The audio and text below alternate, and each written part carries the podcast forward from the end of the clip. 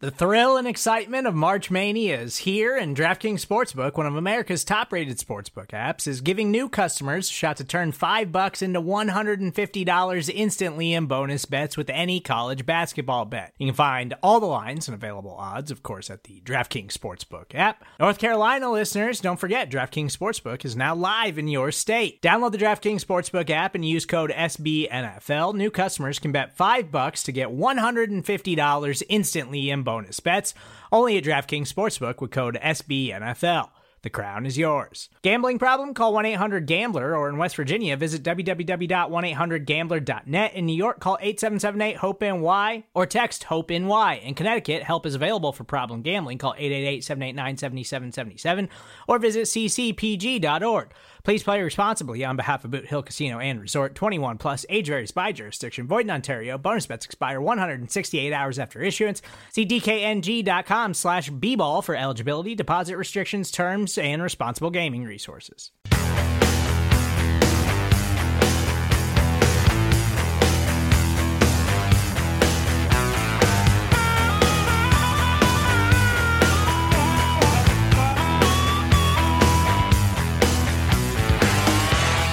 Welcome to Bears Over Beers. I'm Jeff Berckes, a writer for Windy City Gridiron, and I'm joined, as always, by EJ Snyder.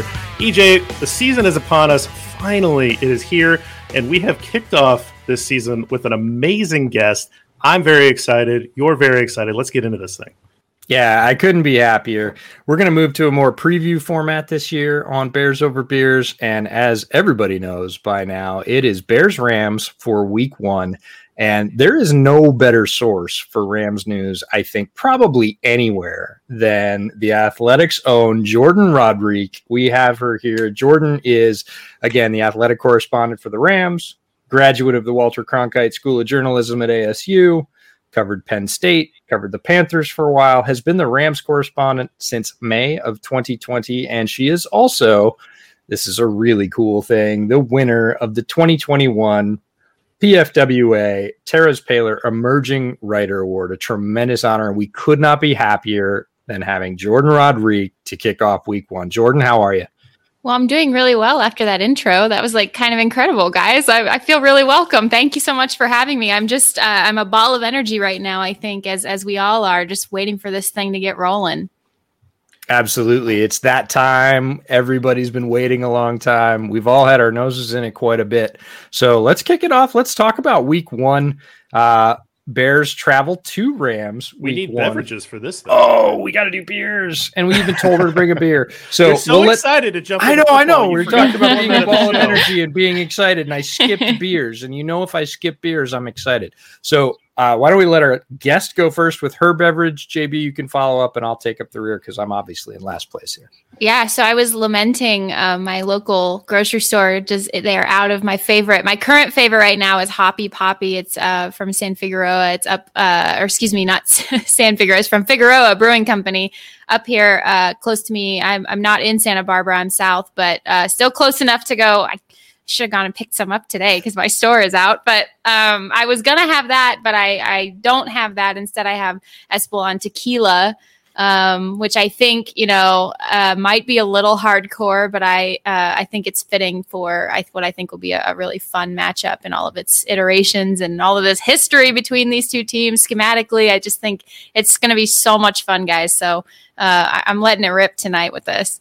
Well, we support you know any type of adult beverage on here. I'm not a tequila guy myself, but that's very West Coast. I tried to pull something that was Midwest brewery, but has a West Coast flair. Uh, this is from Off Color Brewing. It's one that I, it's a brewery that I brought bought, brought on before. It's called Bear Bear, uh, B A R E, and then Bear like the bear. And it is uh, an interesting beer. It has is rye beer brewed with juniper berries, and they mm. use wine barrel staves in in the brewing process. So that felt very West Coast to me. Obviously, juniper berry feels West Coast, but also the wine feels very California. So uh, I am very curious about this. The wife bought this uh, for me. It has great beer art. This uh, uh somewhat starving bear uh, on on the front. he is out of food and he is kind of sad, and that's kind of how I'm a little worried about what the Bears are going to look like on Sunday night uh, against the the Rams, who seem to be pretty stacked coming into this season. So, EJ, what'd you bring on? Uh, I brought on a new brewery, or new to me. Um, this is from Sea Pine Brewing, and this is about oh two or not even two miles south of where the Seahawks play, right up in Georgetown. Um, and they've got a nice little brew pub there as well. This is their Mosaic Pale Ale. I haven't had anything from Sea Pine, which is a rarity for a local brewery. I've usually tried something of their offering, so I'm excited to try something new. Um, doesn't have a super uh, Rams Bears theme, but it is very West Coast.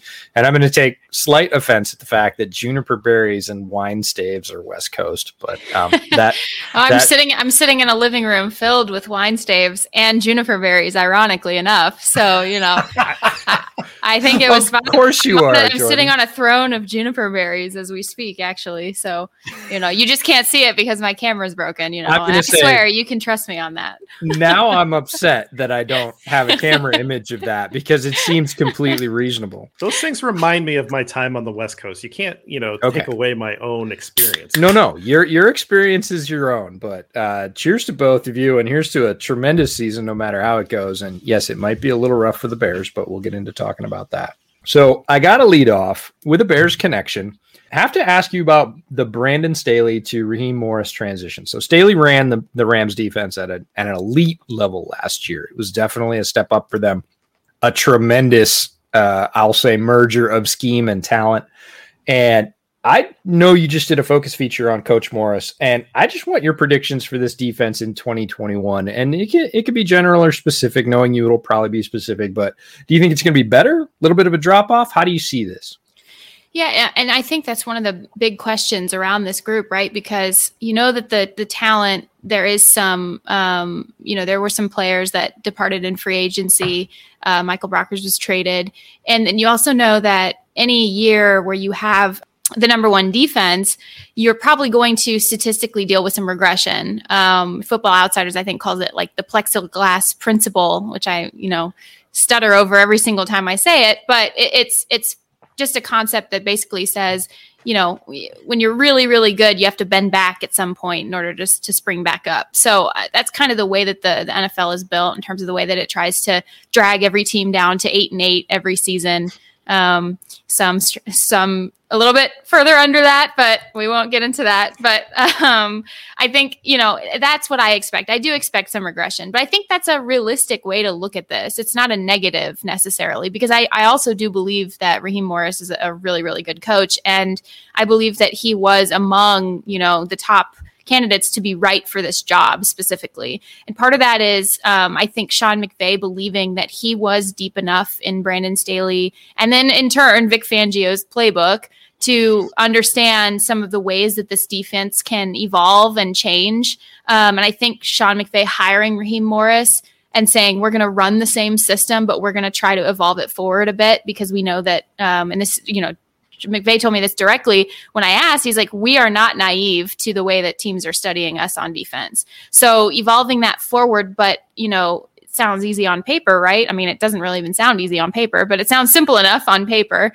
But Raheem Morris has never run this system before. You know, he's run some Tampa. He's run a lot of Tampa too. Um, he's been on a, an offensive coach. He's been a defensive coach. He's been a head coach two times, um, one interim, and been just about everywhere and done just about everything. But coming into a system that is not his per se or his creation, and then sort of assimilating to it to the point where he can help evolve it and pull it threads i think is that's the big question right? And you see pieces of it throughout training camp especially. It's very very fun to watch some of the things that they were putting together in training camp particularly with jalen ramsey um, that you certainly did not see in the preseason at all because i think they played like their base the entire preseason which was the biggest deviation from their actual you know scheme that any team played uh, you know it's like crazy. But um so they're not going to be doing what they did in the preseason. They're going to be doing the stuff they're doing in training camp. And it was fun to see some of those um iterations and some of those wrinkles and the threads that they pulled at. But it's got to work right? And it's got to move forward. And and you can expect some regression i think. But in terms of like at what point in the year do you even out a bit? At what point do you sort of halt that regression and then become consistent, cohesive? You know, they are very fortunate to continue to retain Aaron Donald and Jalen Ramsey. Jordan Fuller's come along. He's going to be wearing their green dot. And, you know, the linebackers look better. They had to scheme around them a lot last year. Um, won't have to do that as much this year. Um, Darious Williams is still Darious Williams, but you're missing John Johnson, who was their field commander last year, and especially important in that sort of two high rotation that they had. Um, you're missing Troy Hill, who was like an all around player who could unlock some of the movement that Jalen Ramsey did. Um, and you're missing a couple of guys up front, and there's some unproven depth there. So I do think it's an interesting question because it's Raheem Morris, sure, and that matters what he will be able to do with it. But it also is um, some of that th- that personnel loss and, and overcoming that, and then having guys sort of grow into their shoes um, game by game and as time progresses. I think the interesting thing about Morris, and you had a great piece on him uh, in the Athletic recently. So if you guys haven't read that, make sure you go out and read Jourdan's piece. But the interesting thing is he's never been a defensive coordinator before, and so this is new to him as well. I mean, he's been a head coach, but he wasn't a defensive coordinator, and so this will be new for him. And it, it kind of leads me to my next question. And, and you talked about McVay, and I was fascinated in the offseason listening to Flying Coach, his podcast mm-hmm. series that he did with Peter Schrager in this offseason for The Ringer the guy's he's only 35 years old but he's going into like his fifth year with the rams. He's still the youngest head coach in the league but he's he already has like a coaching tree established throughout the it's league. It's a shrub. He has a shrub. It's a coaching shrub. But it's still incredibly impressive that at that young age he's still the youngest head coach and mm-hmm. he has a shrub that will grow into a tree. And this you know, oh, Brandon Staley, he plucked Brandon Staley out to be his defensive coordinator. And then Brandon Staley goes on and gets a head coaching job. And now he brings in Raheem Morris, who seems super impressive in his own right. And so I, I my question is, how are people in the building or around the orbit of the Rams? How do they view McVay? Because there's kind of a national narrative, but when you're a little closer, how are they viewing McVay? And what do you think is his the biggest advantage that he brings to the Rams organization? Yeah, one of the things when when they had all of this turnover, I mean, it's not just this year that they've had all this coaching turnover. They lost seven assistant coaches this year, but they've lost coordinators year over year for the last I think it was I think it's been 2 years. They've they've had to replace every single coordinator. And so except for offensive coordinator carryover this year with Kevin O'Connell. Um, but at least, you know, they've they've had five open jobs over the last 2 years at the the key coordinator positions two, including special teams, which we can never forget about, guys. Um, but because it, it, was a disaster last year, I'll tell you that right now. But um, you know, it, has been fascinating. The, the thing that people in the building continually tell me is like Sean McVay knows how to find people that will be good coaches, and he knows how to identify talent. And I think that they understanding that and recognizing that quality in him and and I don't have a ton of reason to to doubt on that. Sure, do I think some of his assistants were formally, you know, promoted into certain things outside of the building maybe before they were ready. I think you're going to look at a case study of that this year when certain teams start losing games and, and whatnot. But when they're in the building, are they very good at their job? Yes. And so I think that that's that's been really really interesting um, is how much autonomy and control that he has in terms of pushing to make those hires. What I think will be important for him moving forward is continuing to develop the coaches who teach what they do best and and developing them and promoting them into roles that um, that they deserve and that they've earned. And I think two names to watch are Eric Henderson, who coaches their defensive line. He is the one who teaches their gap and a half. You cannot run literally half of the Vic Fangio, Brandon Staley defense um, without a defensive line coach who can effectively teach gap and a half. And and then also the defensive backs coaches, Ejiro Evero and Jonathan Cooley, they basically and effectively retaught the language of this defense um, and reiterated the language of this defense, which again, you can't have one without the other. So you better have both, right? And so I, I think that that's really, really important. And those guys are names to watch on the rise, but it will be important for Sean McVay to effectively um, promote those guys when the time comes because, you know, I think every, a lot of people are expecting and, and sort of, saying already because because Sean McVay, it's like you breathe the same oxygen as him as you and you get like a, a head coaching job somewhere. And I think people are saying, you know, if this defense is very good again this year, if it's top five defense, Raheem Morris is is definitely going to be a head coaching candidate. Has been a couple of years in a row as a head coaching candidate and should be because I think he's a phenomenal coach. But but that's what they're always kind of looking at is not just you know revolving door makes it sound like they're just not doing any good work while they're there because they're doing great work while they're there. And that's part of the the catch 22 is like he wants everything that they have to bring and everything that they have to give but at the same time it becomes you know a little bit detrimental because then you lose them right? So i think that uh, to long long answer to your question but i think that it's that's what they see in him and that's sort of the the um, energy around him is like this guy can find talent so we're going to go let him do it. Um, and people in the building i mean you saw with the jared goff trade sean mcvay if it wasn't clear before sean mcvay has a lot of the power and the decision making as it pertains to what he believes the team needs. Um, and he's the one on the phone with with stan Kroenke, basically explaining to him why they need to trade for matthew stafford um, and getting you know permission to do that um, he's the one making that call. And that to me was the most telling sign, not just what the stakes are for him um, in terms of, you know, you made that bet, so it better pay out. Um, but also some of the the effects that you see of, of how much power he has within that building. Yeah, he's earned it. There's there's no doubt about it in terms of the success that the Rams have had since he's been in the building, not only on the field but but also with coaches, with developing players. Like it's it's working. Um, and it is you do become a little bit of a victim of your own success. Uh, and and I appreciate that approach from McVay in that he can go find the talent and he does want to maximize it. And he's not afraid of that. He's not trying to hide anybody. He's saying, do the best you can do and go get yours, and I'll do it again. Right? I'll I'll go find another one. Mm-hmm. Um, yeah, my hot take is that he's got fresh ingredients with these new coaches coming in, and that just makes him like the hottest restaurant in town, right? Oh so yeah, yeah. Yeah, you. I'm, and I'm sorry to cut you off, but it's absolutely true. Um, here's someone, you know, it's Brandon Staley's a great example of this. Sean McVay wanted the same poison that continued to to beat him, and what he found in Brandon wasn't just, you know, everyone always talks about the the six one and the five one and all that and all. No, he also wanted the coverage concepts because they understood that all of these collegiate concepts are very slow, but are continuing to matriculate throughout the league. And that's what he wanted. But he didn't, first of all, he didn't want anyone else to have it. And second of all, he wanted it in his own building so that he could run his offense against it every single day and figure out all of its nooks and crannies um, instead of having it, you know, once a year against the Bears. you know, right. so yeah. it's it's fascinating to me that that part of it. It's fascinating to me, and it goes to your point, JB. It's like it's not just about him identifying talent, it's about him introducing catalytic factors into his own system. That's what the Rams and, and, and you know, I know it sounds like you know overexcited or whatever but i'm i'm serious. That's what the, that's what these guys do on the on the business side on the front end in terms of personnel. You see it when they make the trades that they do um, and people scratch their heads about like what you know the big picture of those and then the cap and all of those things um, but they understand that the, these things like the plexiglass principle, which I didn't stutter over that time, which is great. Um, but they understand the, the tequila. Yeah, I know. It's like the, the reverse effect, right?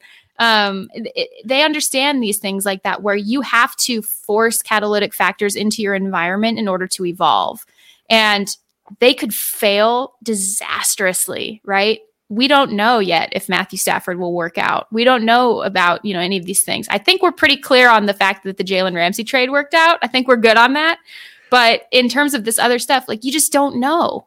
And so I think but but they're but they're saying we need to do this because the other option is kind of getting dragged down where so many others are. And if you don't continue to push like that in this league, then you will get left behind at some point. And that's what that's what they believe. That's you know, that's not necessarily my words. That's that's what I truly believe that they believe.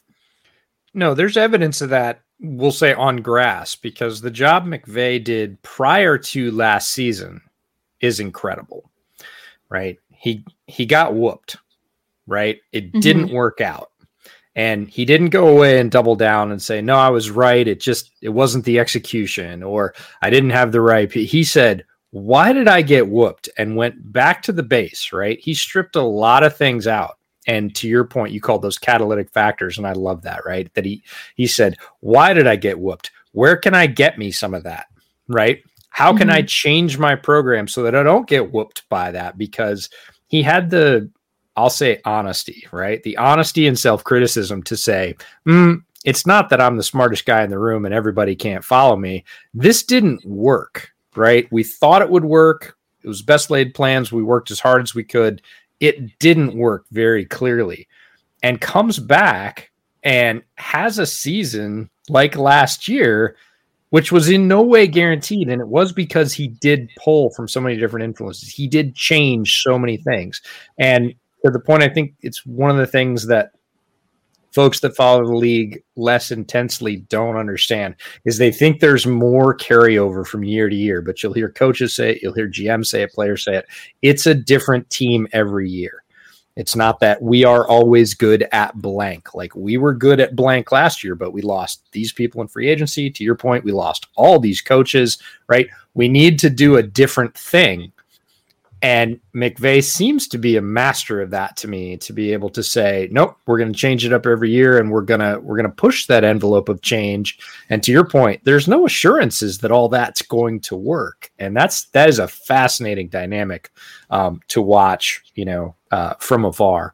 So John Johnson, you talked about him, and he was a pre-draft favorite of mine. Uh, mm-hmm. Uh, he moved to Cleveland as a free agent. We're not even going to talk about the Cleveland secondary because it's just ridiculously loaded. They have folks on their third string that could be starters on probably a third of the teams in the Certainly league. Certainly the Bears.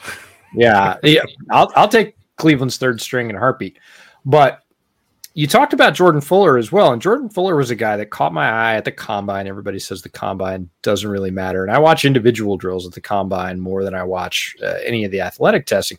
And Jordan Fuller was one of three guys that I said, "Hmm, he moves interestingly. Like he got used interestingly at Ohio State, but man, in individual drills, he looks like he's got it together." Goes to the Rams, puts together some good plays on tape, and now has ascended in John Johnson's absence to wearing that green dot. How do you think that transition is going to go? Because the secondary was so good last year. John Johnson was a big part of that. And now Jordan Fuller, not the biggest name in that secondary, is wearing the green dot. How do you think that's going to go for the Rams this year?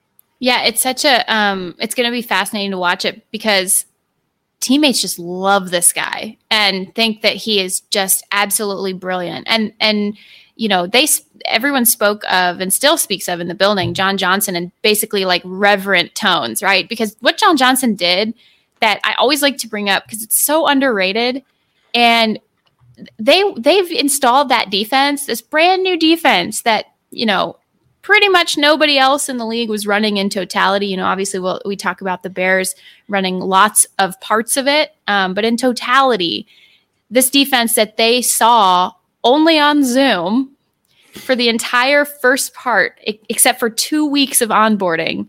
And I don't think that Brandon Staley can install that as well with all of these defensive guys buying in so totally um, without John Johnson. John Johnson basically understood this defense at its core and applied it in live action on the field um, so well that he was commanding that secondary right right out of the gate, wearing the green dot right out of the gate.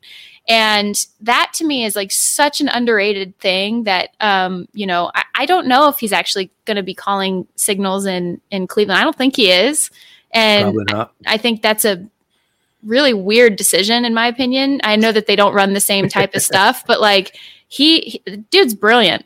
And so now Jordan Fuller, I think, is is sort of in that same vein where um, personalities are very they're very different. I would say that john johnson you always knew where he was at any time. He's so outgoing and and jordan fuller is kind of he he just some if he were to if he and john johnson were both to walk into a room together you would definitely know john johnson was there first. And then a ways later you'd know jordan fuller was in there. And that's not a, a detriment. He kind of just it, it's very like safety esque, right? He just kind of assesses the situation that he's in and figures out um, the space that he's in and then applies himself to it. And I think that um, that's just a really fascinating quality that the Rams, I don't know, I'm trying to find this out. Like, what kind of personality tests do they run for these guys, for example?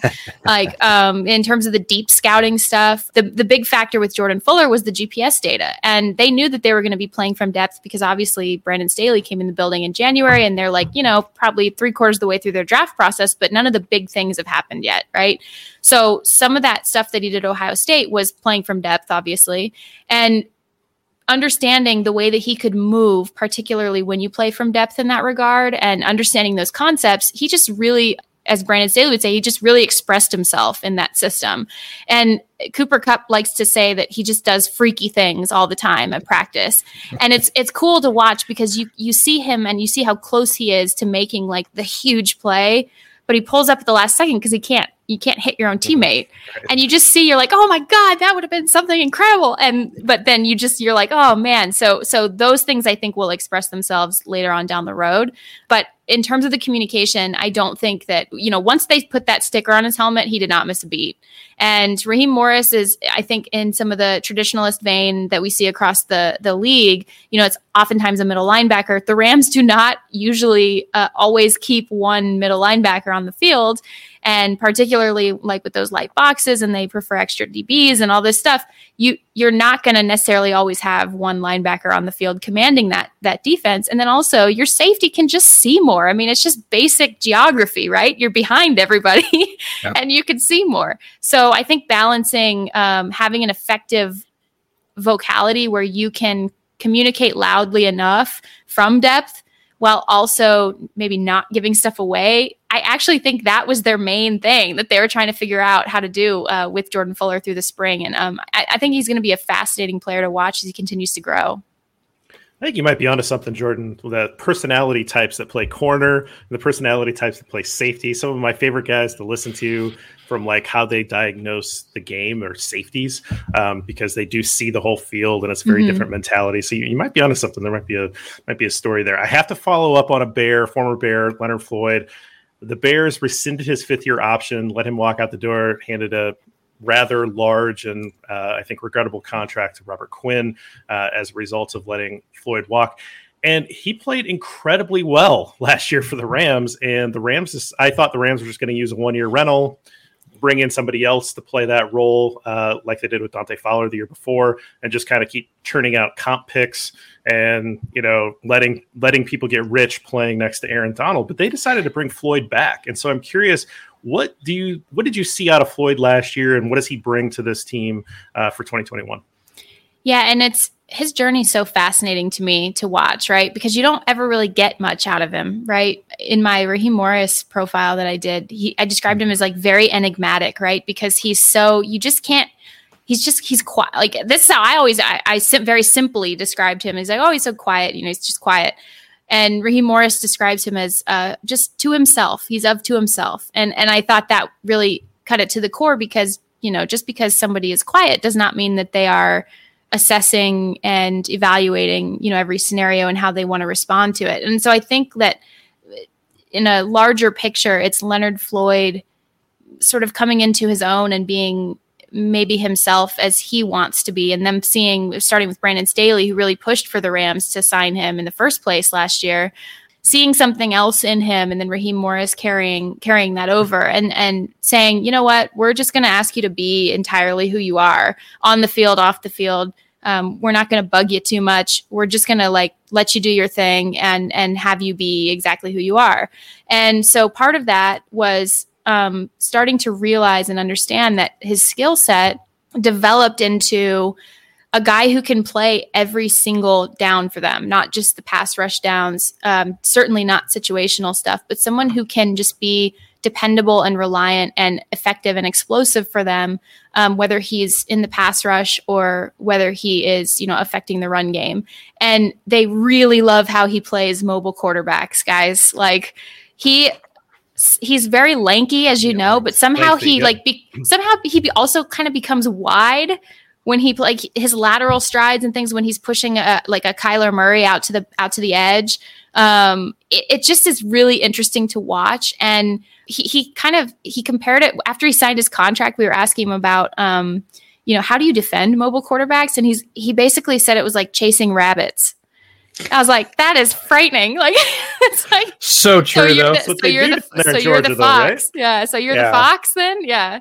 So yeah. um, it, it's just is interesting, and so um, obviously, you know, huge year for him to prove that he can sort of live up to that contract. I think that's every time someone uh, signs a deal of that magnitude, you always have that question: Can they live up to that contract? Um, so I think that's the big question. But I expect him to play exactly the same role in terms of their scheme. Um, and Raheem Morris is is really all about guys with length in the length of frame and in, in, the pass rush and on the edges. And um, so I think that now they finally also have someone opposite him in Justin Hollins who does have that length and athleticism, but you know is is someone who can maybe stay on the field a little bit more than some of their guys did last year.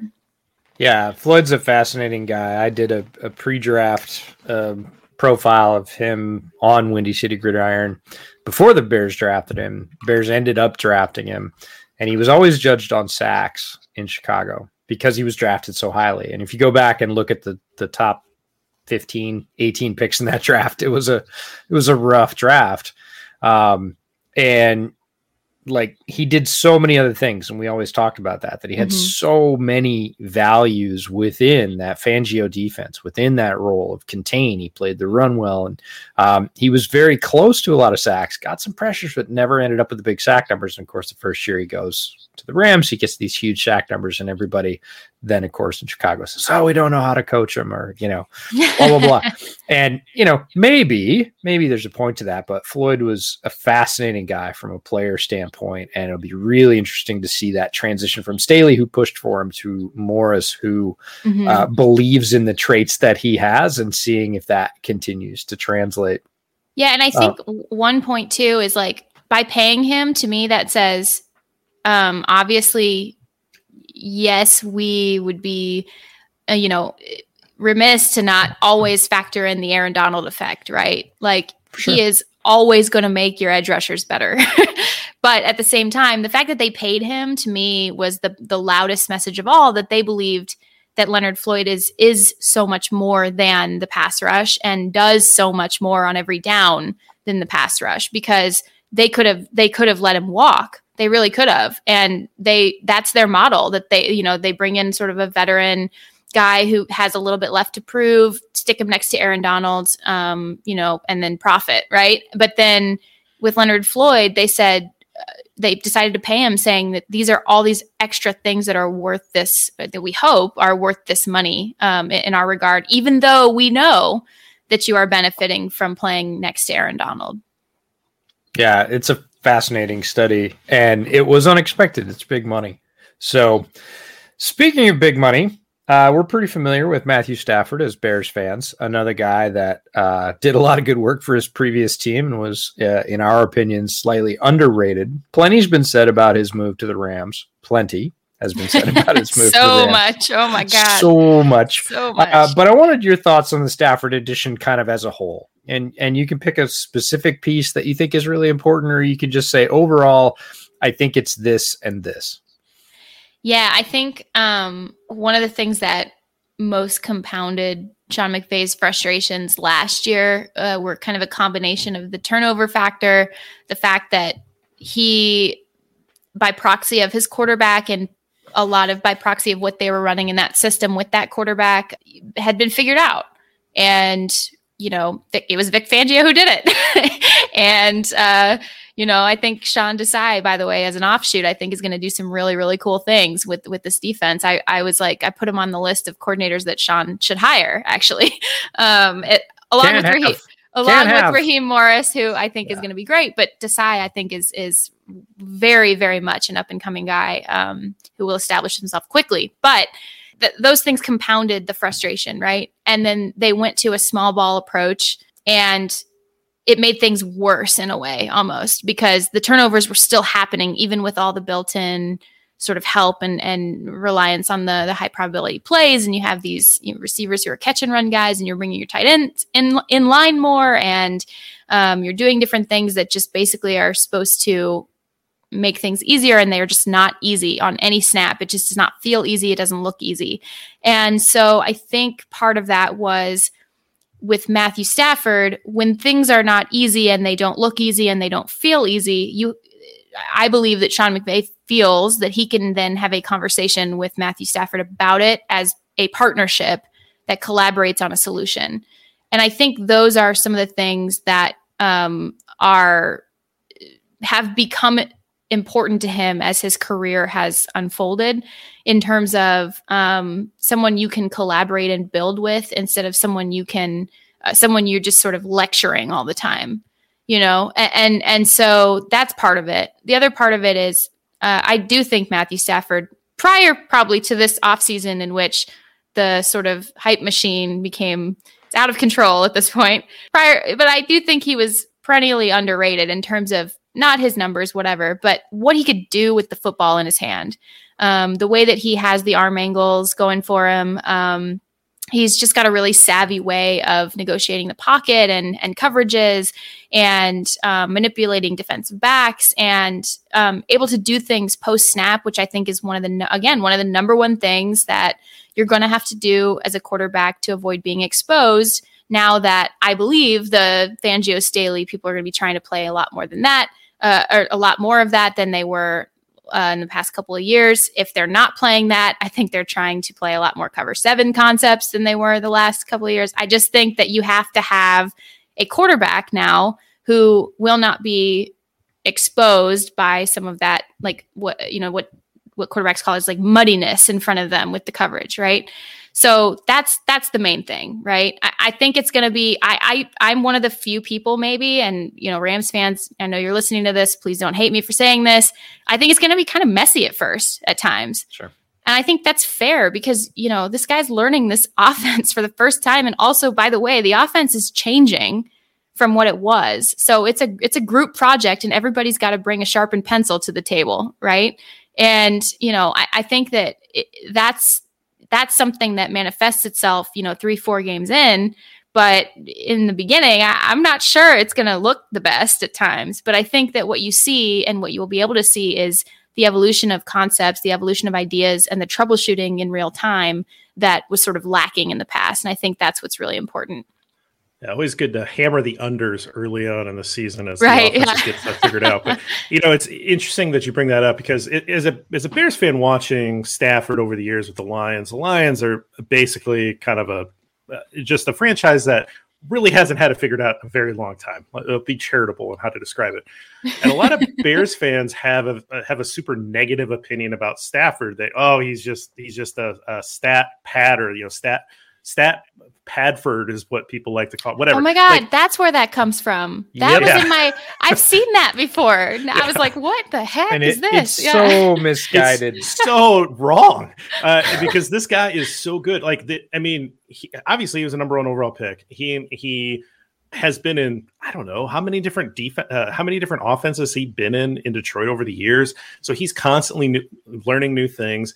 Uh, there's so much turnover, and he is competitive. Like he was a guy that can make plays out of structure. He's a guy that has an arm that can make the throws to all spots in the field. Like he's incredibly talented. I think he seems like a really smart football guy, and he's gritty. He's tough. I mean, he has a bunch of fourth quarter comebacks. He, you know, he has taken that team and pulled them to wins. Now the Lions have had a lot of wins uh, when he was there, but a lot of those were, I think, just because of Stafford sometimes and his pure ability. And so I'm fascinated by taking this guy that I think is a top 10 quarterback and pairing him with one of the best offensive minds in the game today. And so now you have the two ingredients that I think you have to have to be a legitimate contender in this league, which is a coach that you believe in and a quarterback that you can believe in.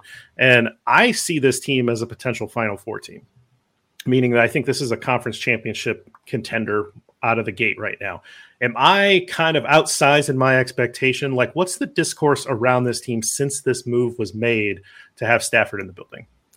Yeah, I mean, it's almost like he's been there for years right now. And I'm hmm. not saying that in terms of like the way that the offense looks. Like you can see him stacking blocks together. And like when you stack Lego blocks together, sometimes when you get up to take, you know, a water break, you're going to step on one and it's going to suck. So that's kind of what they're doing right now is they're learning and making mistakes. They're building, there's they're making mistakes and they're learning from them and solving them.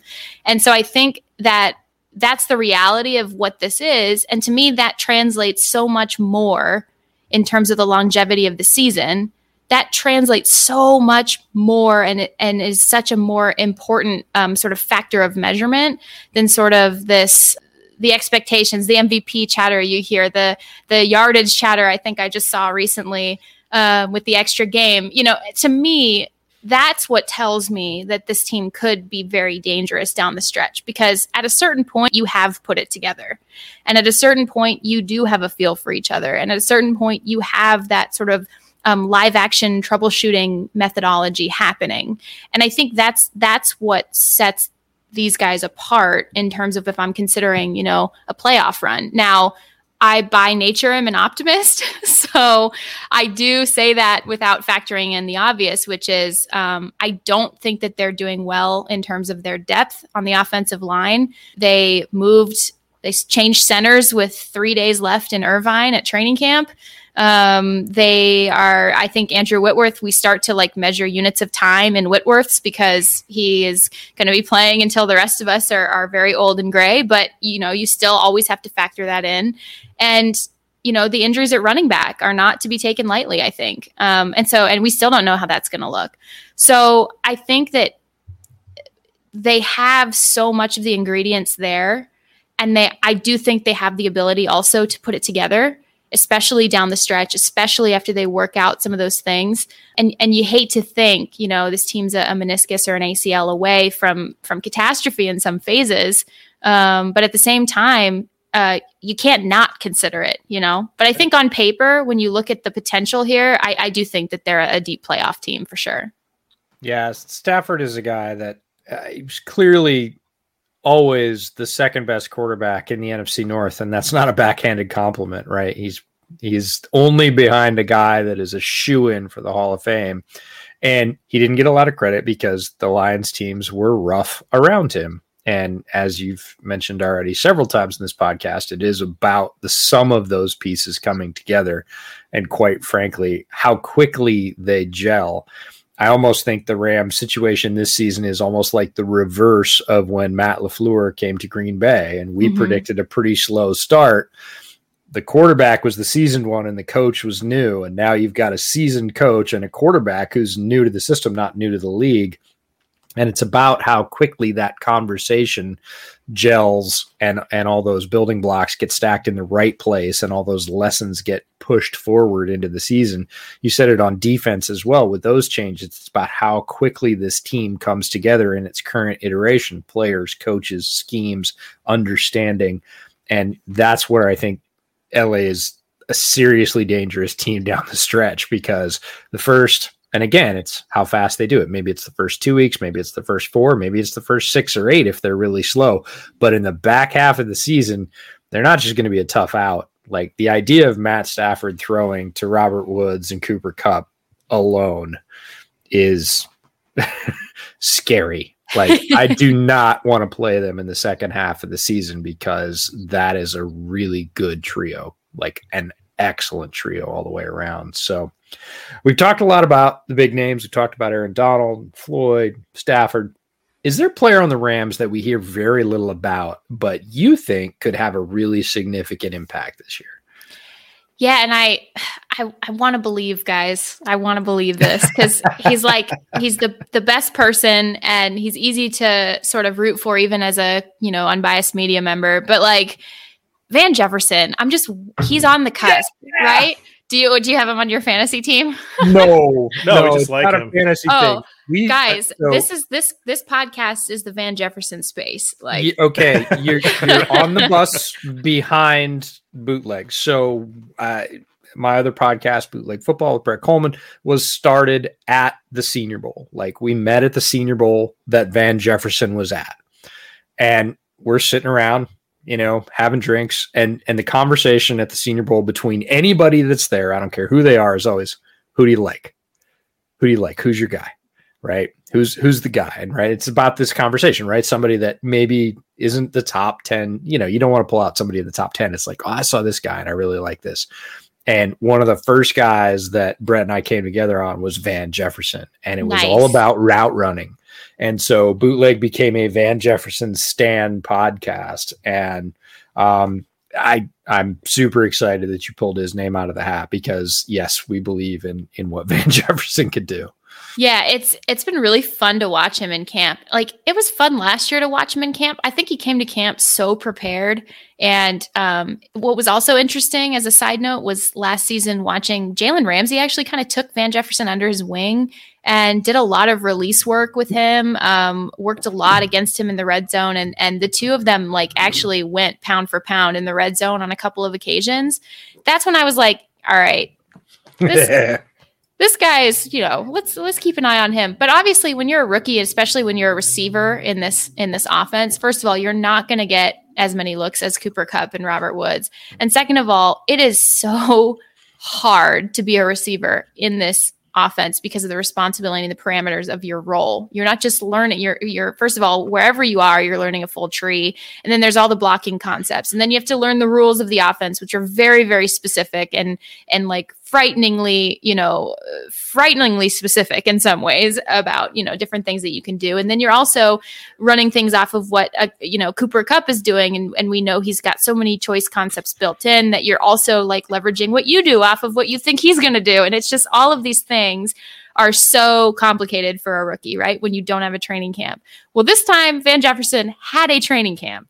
And not only did I see him you know, lining up as sort of a quote unquote X, which the Rams don't really like naming somebody their X essentially. They kind of everybody's shifting and moving and playing a lot of different things. Um, but running a really full book in in my opinion. And then also some of the the um, connection stuff that he and Matthew Stafford were developing was really fun to watch.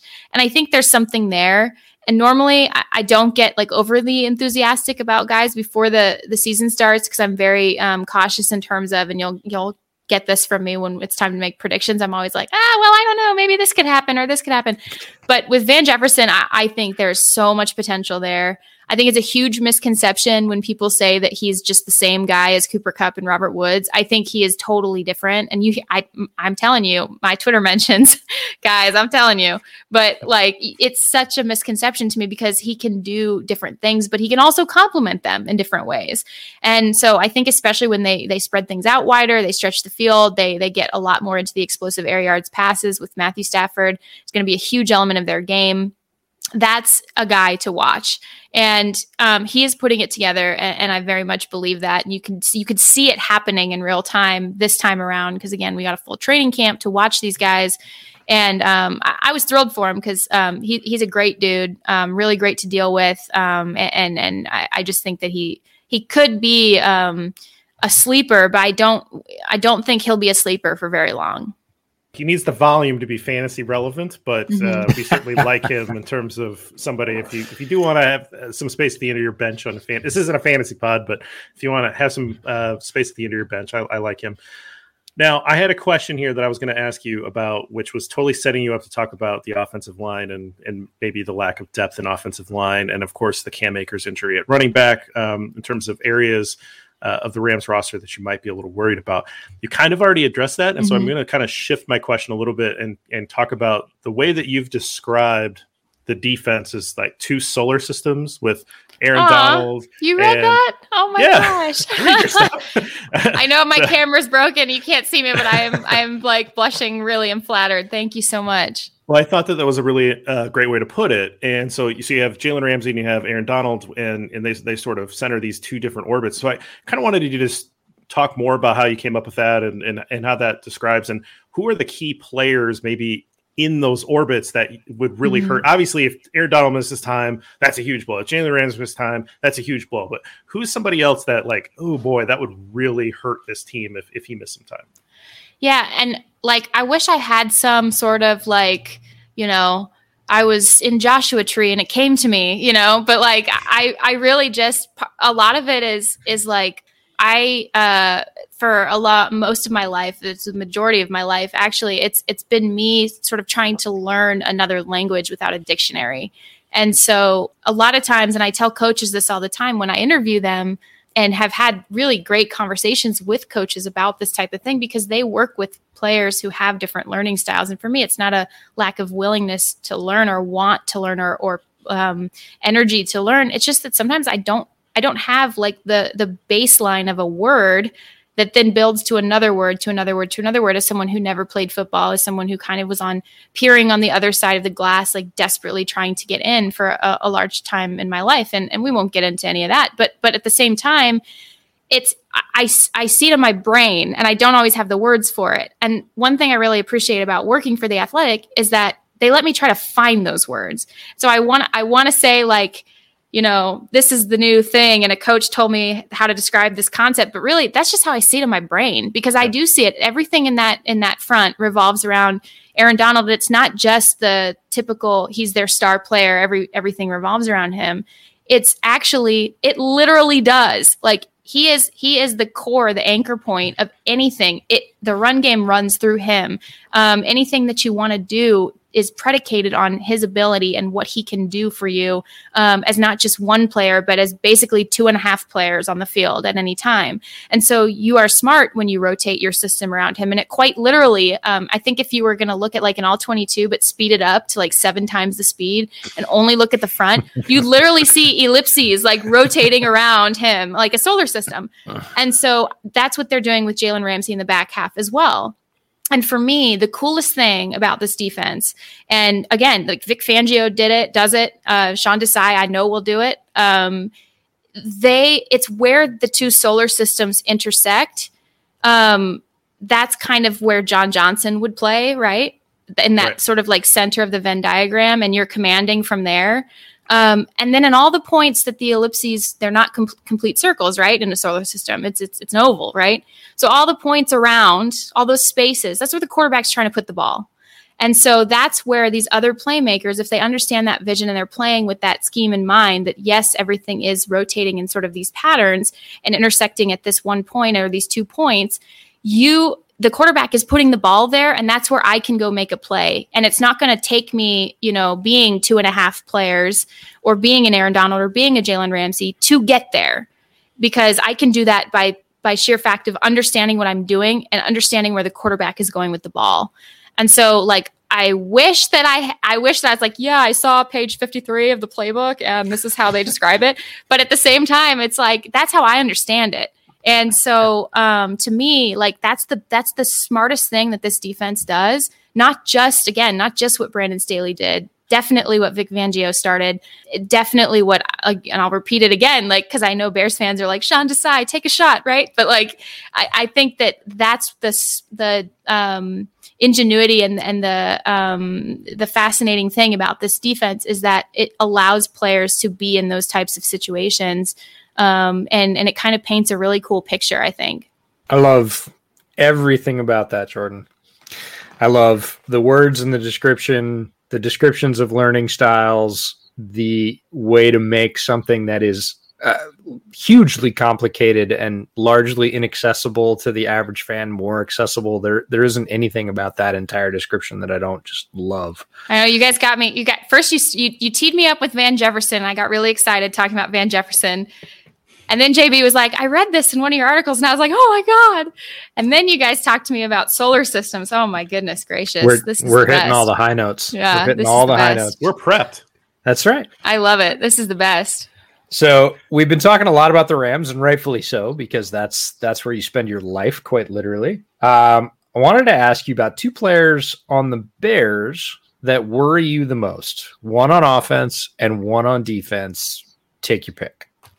Yeah, you know, I think you know this is obviously the the answer everyone will give, but I, am not really convinced that Justin Fields won't play, um, and I think Sean McVay is also not super convinced that he won't play, and and they are you know practicing and, and working as if, um, but I think just the the concept of having um, another wrinkle in that regard. Um, you know, I, I, don't know if I would call him yet as the most concerning part of, of the offense because again, we, have got to see him play a, a, full game. I was really high on Justin Fields um, entering the draft, and I think he is going to be an absolutely special player. And a lot of teams will be kicking themselves for not having him on their rosters, but at the same time, um, I think just the concept of there's something unknown that you have to prepare for, not necessarily what the player can do or what you believe he can or can't do. The concept of there's something out there looming that you don't quite have an answer for because you don't know what it looks like.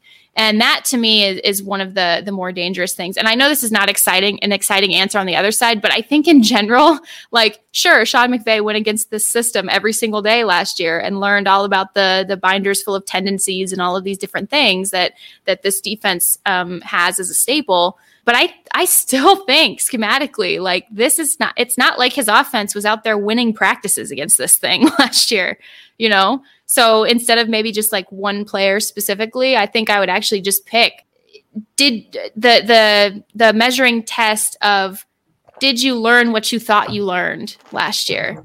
And I think that's the the biggest thing to be watching for me, um, not just on the offensive side, but then especially on the defensive side. Did you learn what you you you were so smart, smarter than everybody else, to go out and get this and bring it into your building and learn how it works? And sort of like get under the hood a little bit and see all the little intricacies and the tendencies. But did do you really know in live action? Do you really know how this thing's going to go? Um, and I think uh, I know it's not you know as sexy as picking like two specific guys, but I, I do think that that's the biggest thing to watch um, coming up on Sunday. Well, Eddie Jackson has experience. Oh my gosh, he's so good. Khalil Mack so has experience. They're so good. Matt Stafford. So if yeah. the Bears have any chance, that might be Matthew Stafford's answers. I think those would be his answers as Eddie Jackson and, and Khalil Mack. But yeah, I, I, think uh, conceptually, that's yeah, that's it's it's going to be really interesting to watch. I think. I actually think it's in that order, and I'm glad you brought up Jackson's name because I think a lot of people around the league would bring up Mack's name first, and they're not wrong for that. He's he's a danger in any game, but Eddie Jackson had an incredibly down year last year. He owned up to that this week in the press and said, "I'm not really going to hide it. It was just a down year. I have high expectations for myself, and I didn't meet him, and I'm not going to say anything except it was a down year, and I I expect to do better." Desai has worked with Eddie Jackson since he entered the league. He's been mm-hmm. with the mm-hmm. Bears for six years. He knows about all the best things that Eddie Jackson can do and has done. And if you think he's not priming him for a return, like that's the wild card is Eddie Jackson making a couple of Eddie Jackson plays from a couple of years ago those are the kind of things that can turn games because when he gets the ball in his hand, he has return experience from, well, from his time in the pros, but certainly from his time at Alabama as well. And he's a dangerous guy. He's an offensive player with the ball in his hands. And that's the kind of thing that could take what might not be a close game and turn it into a much closer game in a hurry. So, uh, I love that answer, but uh, we got to check in on the drinks, and then we're going to let you out of here. We said we are going to keep you for about half as long, and we've kept you for twice this long. I know this is so fun, though. Thank you guys for having me. For sure, it's been it's been great. We will, it, you know, it'll be another while until the Bears play uh, the Rams, but uh, maybe maybe we'll have you back in between because you're pretty smart on things beside the Rams as well. So, how did tequila treat you? Um, it's good. I'm I'm very much uh, taking my time with it. Uh, if I were, you know, out with friends, they'd probably make fun of me for for nursing it. Um, but you know, it is a Tuesday, so yeah. But it's it's good. It's really I like this kind. I like this brand. It's very smooth, um, very sippable. I would say. Yeah, we I'm appreciate that take my time with the drinks and let everybody else get out in front. And uh, I enjoy what I'm drinking, and this is no exception. This beer was pretty different, but good. I don't know how many rye beers I've had, but mm. it's enjoyable. I mean, I certainly like rye whiskey, uh, so rye the rye flavor profile is up my alley. But uh, you can taste a little bit of the juniper. It's not like it tastes like a gin or anything like that. And then I did taste a little sweetness from that wine barrel stave uh, aging nice. had. So it is a pretty nice beer. It's definitely different uh, but something to try if you can get it. I mean, off colors, Chicago Brewery. So I don't know what their distribution looks like, but if you see it, pick one up. Nice. It sounds good to me. It sounds like something I'd like for sure. Good. Well, the Seapine was fantastic. My first offering again from them as well. Love the mosaic hop choice for pale ale. Uh, very clean, very drinkable. Um, so maybe when the Rams play the Seahawks and you come to town, I'll take you to Seapine and buy you one of these, Jourdan. But I can't thank you enough for taking time with us uh, tonight to preview the Week One opponent, but just really to give everybody an insight to the work you do um, to football as a whole. Uh, lots of our listeners are familiar with Matt Stafford and are interested in that journey as well. So um, just a wealth of knowledge and a hell of a lot of fun. So thank you very much for coming on. Thank, you guys so much for having me. I so enjoyed the conversation, and I wish that uh, you know I was on the road going to Chicago instead, so we could all meet up and, and talk more ball and all of that. But um, you guys have been such welcoming hosts. I appreciate the work you do, um, and and I can't wait for the next time. Speaking Absolutely. of work, where can everybody find yours? Oh yeah, so you guys can uh, anybody who's listening, you can follow me on Twitter at Jourdan Rodrigue. Um, I think this is a very cool app that has my name right there um, in the in the handle right there. Um, and you can find me at the Athletic. Um, I do mostly Ram stuff. Sometimes they pull me in, uh, fortunately, for some big picture stories. Um, got one of those coming out this week that I think Bears fans will be very interested in. And you can catch myself and my fabulous co-host Rich Hammond. Uh, we co-host the Eleven Personnel podcast. And of course, it could not be named any other thing. So we thought maybe for a minute uh, in 20, 2019, 2020, might be able to shift the name to 12 personnel, but uh, no such no such luck. Sorry, Tyler Higbee. So Jourdan, amazing stuff. Really appreciate the time. Awesome. So that was Jourdan Rodrigue of The Athletic, one of the best writers covering football today. And I don't think that's hyperbole or overstatement. And and I specifically left young out of the title. I hear that a lot uh, in her description. It has nothing to do with her age. She is one of the most fantastic storytellers, and she gets to the heart of things in a way that very few other writers do. So could not be more privileged to have her on. Um, so we're going to go final thoughts. We're going to talk a little. Bit. Let me let me just jump in though, EJ. Yeah, absolutely. When she talked about how she talks about the game, I mean, I think about that stuff a lot, and and I think about how we do that on this show, and how I can do that better in my writing. And because I don't want to put up more barriers between how I see the game or the insights that I might have and someone who's coming into it um, casually and might get frustrated by jumping into well they're in this personnel and you know that that guy you know he's he's two gap in here whatever. Like you have to kind of explain things in a way that's accessible to more people so that you can pull more people into the game that you know and love. And and to me that's more interesting and that's more exciting as someone who wants to talk more about this game. It's not creating more barriers to say like look at me i know the verbiage i know the terminology um, how smart am i? It's how can i explain this in a way that makes sense to people that aren't going to put in that kind of time um, that you and i invest in this sport. Um, you know how do i talk about it so that people can walk away with a really good understanding of what's happening without having to learn that second language like Jourdan was talking about support for this show comes from sylvan learning as a parent you want your child to have every opportunity, but giving them the tools they need to tackle every challenge, that takes a team. Now more than ever, educational support tailored exactly to what your child needs can make all the difference. That's why parents have trusted Sylvan Learning for 45 years as the ultimate teammate in their child's educational journey, instilling in them a love for learning and a passion for reaching the next level. And Sylvan's Insight Assessment can identify gaps in learning and areas that could be of concern for your child. It's a 360 degree view into your child's learning that you can't find anywhere else and helps ensure that your child didn't miss something in school that might put them at a disadvantage in the future. And right now, it's the best price of the year at $29. Go to sylvan29.com to learn more and get your child's assessment for only $29. That's S Y L V A N 29.com. Yeah, she's fantastic in many ways and it it's echoes of one of our previous guests who we both look up to and that's Robert Mays and Robert said to me I've thought a lot about what I wanted to talk about and I've thought a lot about how I wanted to talk about it over the last year. And you can tell that Jourdan thinks about both of those things. What is the story and what is the way to communicate that in a way that the most people will get it and get the most out of it? So we're incredibly lucky to be able to have her on. Let's head on to some of the final thoughts and predictions. Talk a little bit about the Bears here. We talk a lot about the Rams. What are some of your best case scenarios for this game? Well, I want to start off with something that Jourdan said at the end, and that is that Sean, and I saw the quote from Sean McVay. Sean McVay is saying, "I'm not convinced we're not going to see Justin Fields in this game. I'm sure they're going to have a package." Correct. And and I, uh, all right, that's Sean McVay putting himself in that position and saying, like, well, obviously, I, as Sean McVay, would create a package of plays for Justin Fields because I can gain an advantage out of doing that.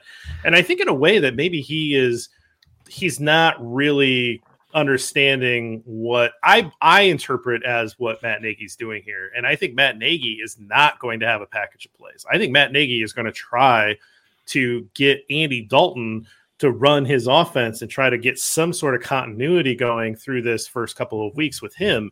And I'm not seeing reports of Justin Fields getting a ton of reps in the ones. I'm not seeing any kind of inkling about how maybe he's got a package or something like that. I think this is all about Andy Dalton. The only way that we're going to see Justin Fields is if Dalton throws three pick six uh, through early in the game, or or Dalton gets hurt. Uh, so I actually don't think that we're going to see Justin Fields. I, I, do think this is a complete Andy Dalton game. Yeah, I don't disagree. I did see McVay's comments as well. I was going to bring them up with Jourdan. Uh, he made those today, if I'm not mistaken. Uh, we're recording on a Tuesday, but I know everybody wants to see Justin Fields. I do too, right? Quite frankly, yeah, I I think he should be starting the game regardless because that's a conversation for another day. But I I I believe that's the case. Um, I think overall he gives the Bears the best chance to win. But Andy Dalton is also the best thing Chicago's had under center since Jay Cutler left. Right. Correct. And both statements can be true and are true. So I would like to see what Dalton can do. Um, I'm very interested to see what Nagy can do. And it's not just the designing of plays, it's about the play calling rhythm that I've brought up many times on this show. How can he respond? How can he make halftime adjustments against what is going to be a tough assignment in the Rams? They have uh, elite players. We just talked to Jourdan about how good the coaching staff is. Yeah, there is an opportunity here that maybe they're going to have some rough edges, and you need to be able to exploit that. Can Matt Nagy do that with the place with the pieces he has in place? If he does, this could be competitive. But uh, well, I don't want to presage predictions. Uh, what's your worst case scenario for this game? I, I mean, I think that the Bears could get blown out because I, I, I, think that you have to worry about this offense just not having any continuity up front. That that offensive line just has not practiced together much. You have, you know, you have a guy that, like you said last time, literally pulled from the river uh, uh, and Jason Peters, who's you know clearly. Let's be clear: fishing, not as a dead body. well, that's how you said it last time, and it was really funny. And and you know, obviously he's an incredible talent, but the guy is up there in age. You don't know exactly what you know he's going to have in the tank in terms of a four quarters. Even you know what is he going to look like uh, trying to get through the full script of offensive plays for for four quarters you know, again, we feel good about Cody Whitehair, but like the rest of the line's really up in the air, and these guys haven't played together as a starting five yet, and so that that's going to be an issue. And this Rams defensive line is going to be one of the better ones that they find with the best player in the NFL. You want to say it's Patrick Mahomes, that's fine, but Aaron Donald is like at least the top two defensive player in uh, top two player period in the league right now. Like he is an amazing player, and so that worries me because do you feel like those interior offensive lineman can at least handle you know, limit Donald. I mean, handles even like too strong of a strong of a word. And you know, any sort of new quarterback wide receiver combination is going to have time to you know get out the kinks, just like we talked about with Stafford, throw into Cooper Kupp and Bobby Trees. Like you know, you have some time where Andy Dalton is going to have to build that rapport with Darnell Mooney and with Allen Robinson and I, you know, looks like Marquise Goodwin maybe is the wide receiver three. It, you know, hopefully that happened over camp. Uh, I didn't necessarily see enough in the preseason to say, oh yeah, these guys are all on the same page. And, and you know the wide receivers were terrible when we were when I was there in camp. So I think that this could be one of those like terrible offensive performances for the Bears, which is going to start the Justin Fields conversation even earlier. And on defense, like there's some very nice things that were said about Sean Desai and we all believe in him. But you know, this this unit is not without concerns. We've talked at length about what's happening at cornerback two, what's happening at the nickel corner spot. Those are going to get tested by Matthew Stafford and this really good route running group of receivers. Like these guys are precise in their routes. And so I, I think that this could be a situation where it's it's kind of the the Bears are laughed out of LA. Yeah, everything we've said about the Rams in terms of gelling, coming together, learning the system, the same thing needs to be applied. The same filter needs to be applied to the Bears and Sean Desai, right? He's a new defensive coordinator. Yes, he's been involved with the defense, but it's his first time calling the shots as a coordinator. And maybe the Bears defense doesn't gel as quickly, or maybe they have a few gaps as as Jourdan, you know, inferred with the whole solar system model and you know precise routes, Matthew Stafford, couple of gaps, you could give up a couple of touchdowns in the first quarter very easily to this passing attack with some missed assignments or some late assignments. And if that's the case in the Rams building on Sunday night, like this could get gross quickly. Fans back in the building for the first time in a year. And, you know, they take a 14 nothing lead in the first quarter. It's going to be rough Compound that with the offensive line struggles that you talked about. If the Bears lose the ability to run the ball, if they are inefficient in that way, David Montgomery's not seeing any holes and they go one dimensional against this defense with pass rush up front that they have and the secondary, it's going to be tough sledding very quickly. If you put the Bears strictly into passing downs with very little hope of disguising that, the Rams are going to eat so the Bears need to hold their line through the first quarter, quarter and a half, and not go down a couple of scores in order for this thing to be a game. If they go down quickly early and get one dimensional, it's not going to get better for them. I, I, don't care who they bring in at quarterback. So, yeah, on the on the flip side, I think that this game can obviously any game can be won in the NFL. You have professional football players sure. on both sides. I mean, it absolutely can happen, especially week one it you know it kind of alludes to what Jourdan was talking about earlier with you know is Stafford going to be completely on the same page or is he going to you know not necessarily have all of the steps down? Bears defense has to take the ball away and they have to score. Like this yeah. is going to be one of those where they they have to put points on the board if Eddie Jackson grabs one, conversely, right. if we're going to flip that around, if he grabs one in the first quarter, because again, the gaps are on the Rams side, not the Bears side, and he takes it back 60 yards and scores, which we all know he's very capable of doing, and we hope he returns to that form this year. I think a lot of signs are pointing in that direction. The Bears go up early 7 0 on a defensive score on the road that building gets a little bit quiet like hey right. are all these changes good is this working and then they've got a chance they've got a foothold i'm not saying they're going to win the game but that's the kind of thing i agree they need to do to keep this one close yep absolutely so what do you got for predictions um I mean, I it's a. if you want to say bag it on predictions, I'm fine because neither one of us love predictions. We're not great on predictions, but I'll say this: I, I and and don't think that we're just trying to take the easy way out. But like, they're seven and a half point underdogs. Like that is a huge number. Yeah. And I do not want to bet this game. I'll just put it that way. Like I don't I don't like to bet against the Bears, and I do not want to bet this game. Like seven and a half points, seven and a half points is a lot in a professional football game, and I just think that there are so many paths to the Bears not covering that that I'm that I would worry about put betting the Bears on this one. Yeah, I, I think the hopes in this one are slim, not impossible. Right. And sure. the the slim hopes, the any given Sunday kind of hopes that I have are, and this happens every year. Week one is a shit show. Yep. Right. Week one is all over the boards, and everybody overreacts to week one, in which all the teams are getting their feet under them you know, getting their legs back, getting in game shape, figuring out everything that's new, doing all the meshing that hopefully they did in camp or can, trying to continue that. And we get these wild results in week one. And everybody's like, oh, I thought blank was going to be good. And they got blown out by 20 points. Everything starts to normalize. It, it goes into week two as well. There's less of those results in week two, but there's always those results in week two as well. Then people start to panic. Blank is 0 and 2 oh, I thought they were gonna, I thought they were gonna win the division. They're 0 and 2. If those aren't division games, it'll hold. So my only hope is that there's some week one variance, everybody getting their feet on them. The Bears capitalize. They get the bounces. Maybe it's an Eddie Jackson pick. Maybe it's a Khalil sack. uh, Khalil Mack, you know, strip sack fumble with Stafford. He knows that guy. He knows how he moves. Maybe he pulls the ball away a couple of times like he did, you know, a couple of years ago. Those are the things that can turn games and really make this result like I thought the Rams were going to blow the Bears out and here right. the won a close one. Like that's my hope is that they take advantage of the week 1 variance they get some of those. I didn't think they could make that play plays before everybody sort of stabilizes and gets their house in order. And they and they steal one on the road. Like that would be great. Do I think that's going to happen? No, I'm with you. I'm not putting folding money on this game. Well, we're back.